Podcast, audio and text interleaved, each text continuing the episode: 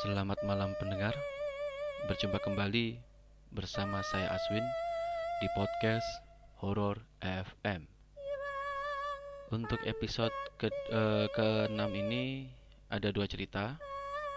Jadi karena terlalu pendek ya ceritanya, jadi saya kasih satu episode itu ada dua cerita. Yang pertama dari Mbak Siren yang ada di Bali, menceritakan tentang kos-kosannya, pengalaman yang terjadi di kosannya. Terus untuk yang kedua, pengalaman pribadi saya yang ada di rumah. Sebelum mendengarkan, mungkin berkenan untuk follow Instagram podcast Horor F M di et podcast horor F M, Twitter juga sama et podcast horor F M, dan kalian bisa mengirim cerita via email ke podcast horor F M at gmail dot com. Tanpa perlu berlama-lama lagi, langsung saja ke cerita yang pertama, kos-kosan Bali, dan selamat mendengarkan.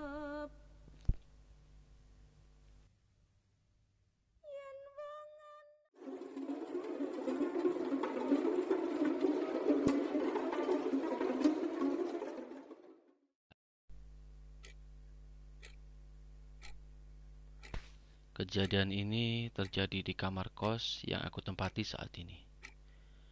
Kebetulan aku tinggal di Bali. Aku punya seekor anjing. Waktu itu dan gak tahu kenapa, tiba-tiba anjingku noleh terus ke arah dapur.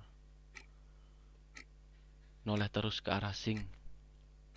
Buat yang belum tahu sink, sink itu tempat yang biasa buat nyuci piring, terbuat dari semacam besi aluminium. Dan gak lama dari itu, anjingku ngegeram. Kayak lagi ketemu musuh dan marah banget. Ya, aku pikir mungkin lagi ada binatang. Setelah itu, langsung aku ngecek ke dapur. Dan ternyata memang gak ada apa-apa. Ya sudah, aku biarin aja waktu itu. Tapi tiba-tiba pas subuh, anjingku ngegonggong lagi. Ya, aku pikir mungkin ada ular. Soalnya kalau di Bali biasanya ada ular yang masuk ke dalam rumah.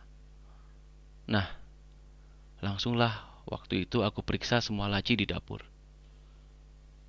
Dan aku tetap gak menemukan apa-apa. Semua laci kosong. Singkat cerita, besok siangnya aku mau masak makanan. Enak-enak masak, gak ada angin, gak ada hujan. Tiba-tiba minyak yang ada di kuali itu terjatuh. Dan minyak yang panas itu berceceran di kakiku semua. Nah, mulai dari itu aku mulai kaget dan merasa aneh. Ini kenapa? Kok bisa kuali yang aku taruh dalam keadaan benar bisa jatuh? Aku masih heran. Dan pas malamnya, anjingku kumat lagi. Kalau kemarin, dia menggonggong di atas kasur. Nah, ini beda.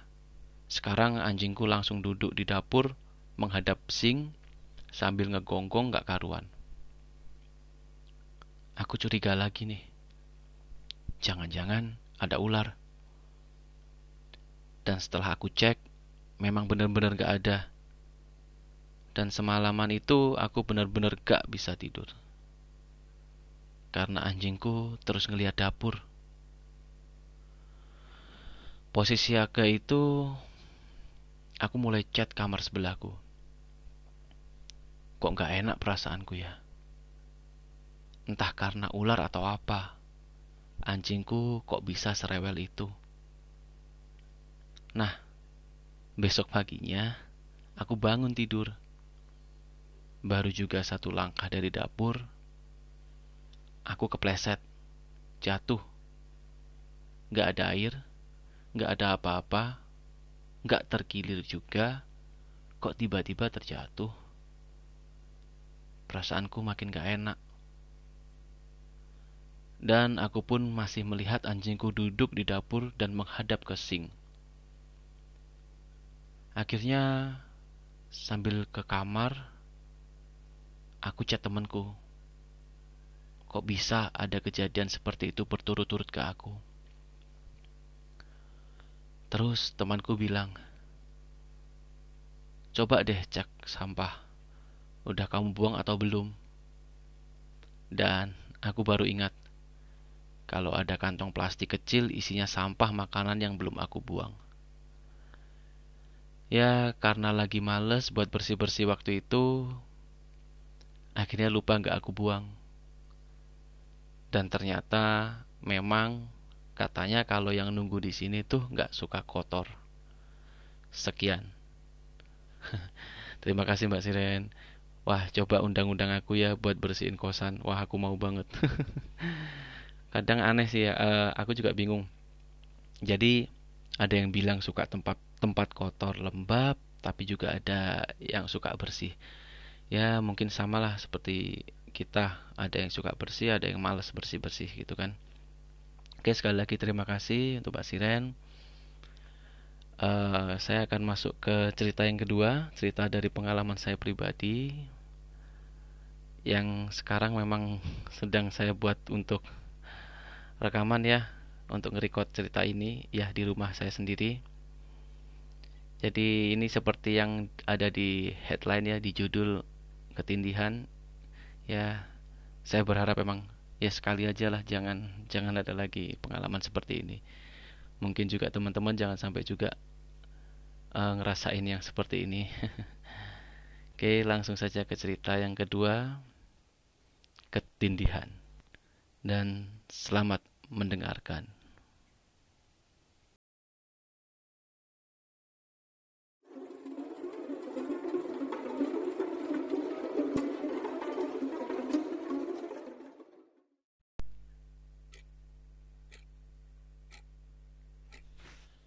Jadi untuk cerita pengalaman saya ini, lebih tepatnya tahun berapa ya itu saya lupa.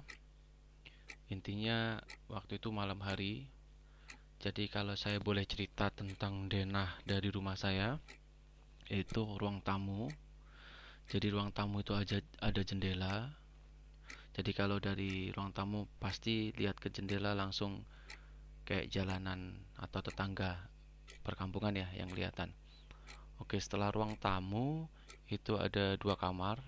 Kamar setelah itu baru ini uh, kayak ruang T V ya, biasanya buat nonton-nonton T V seperti itu. Nah, kejadiannya itu malam hari. Saya lupa lebih tepatnya tahun berapa dan jam berapa. Mungkin sekitar jam sembilan atau sepuluh ya, waktu itu lupa saya. Kebetulan saya di rumah sendiri waktu itu. Hujan itu deres banget, deres. Jadi Uh, bisa dibilang kalau kita dengerin T V itu sampai sampai volume harus agak kencang baru bisa kedengeran. Nah, singkat cerita waktu itu malam hari aku nonton T V sendiri. Kalau nggak salah, anggap aja channelnya Indosiar ya, channel Indosiar, dengan santainya dan nggak ada perasaan apapun.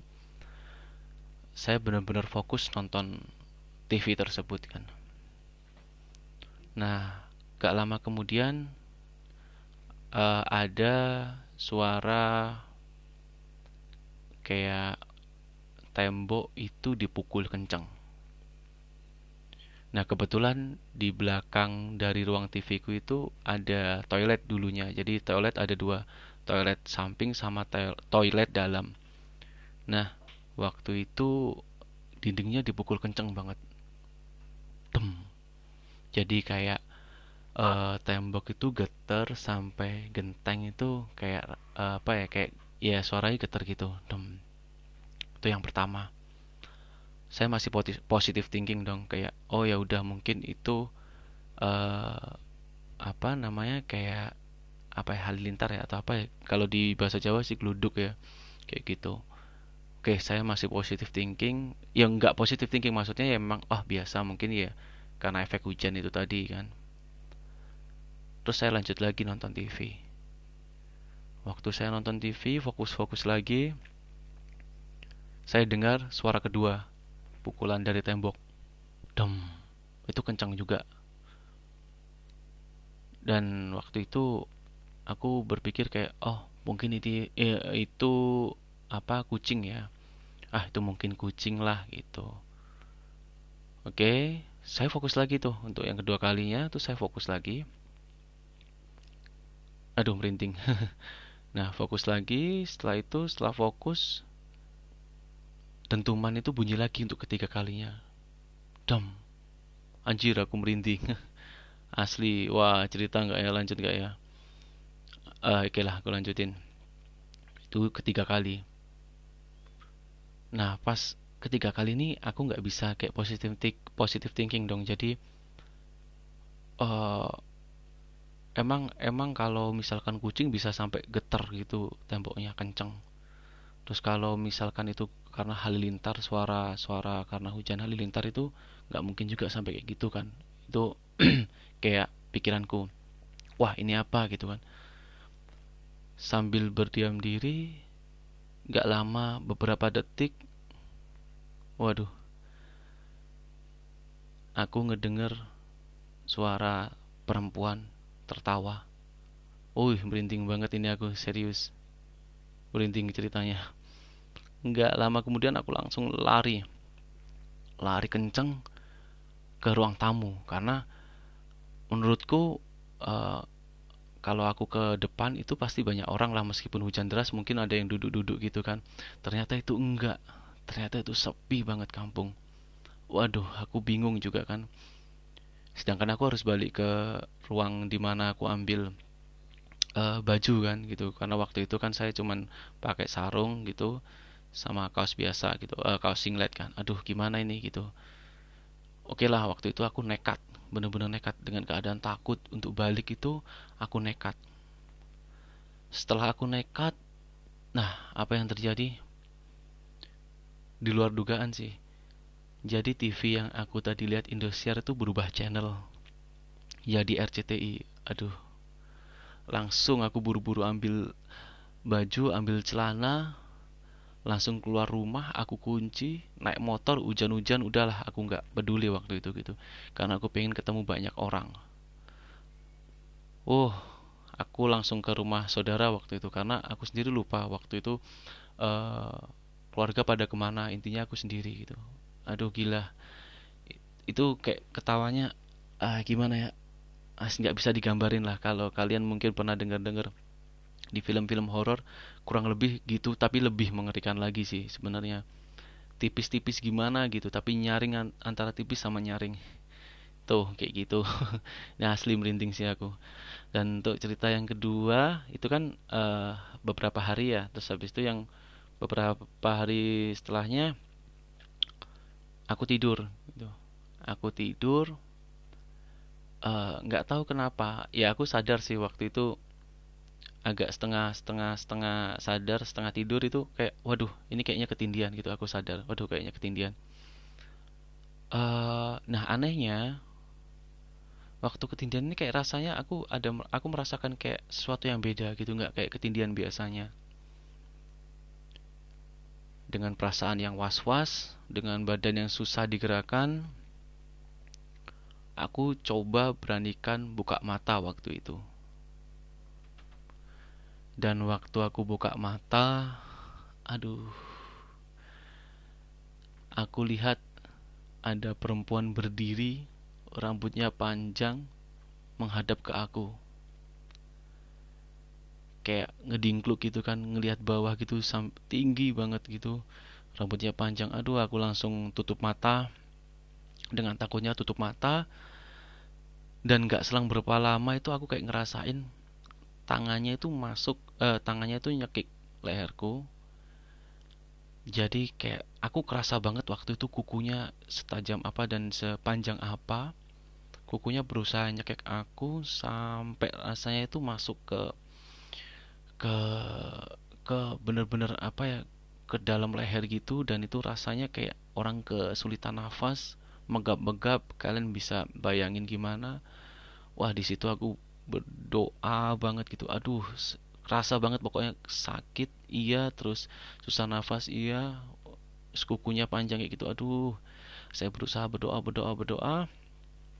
Akhirnya setelah saya berusaha berdoa, saya bisa terlepas. Alhamdulillah. Meskipun waktu itu saya langsung keringat dingin, menggos-menggos, ya, menghela nafas tuh kayak nafas nggak nggak beraturan, dan saya benar-benar ketakutan waktu itu.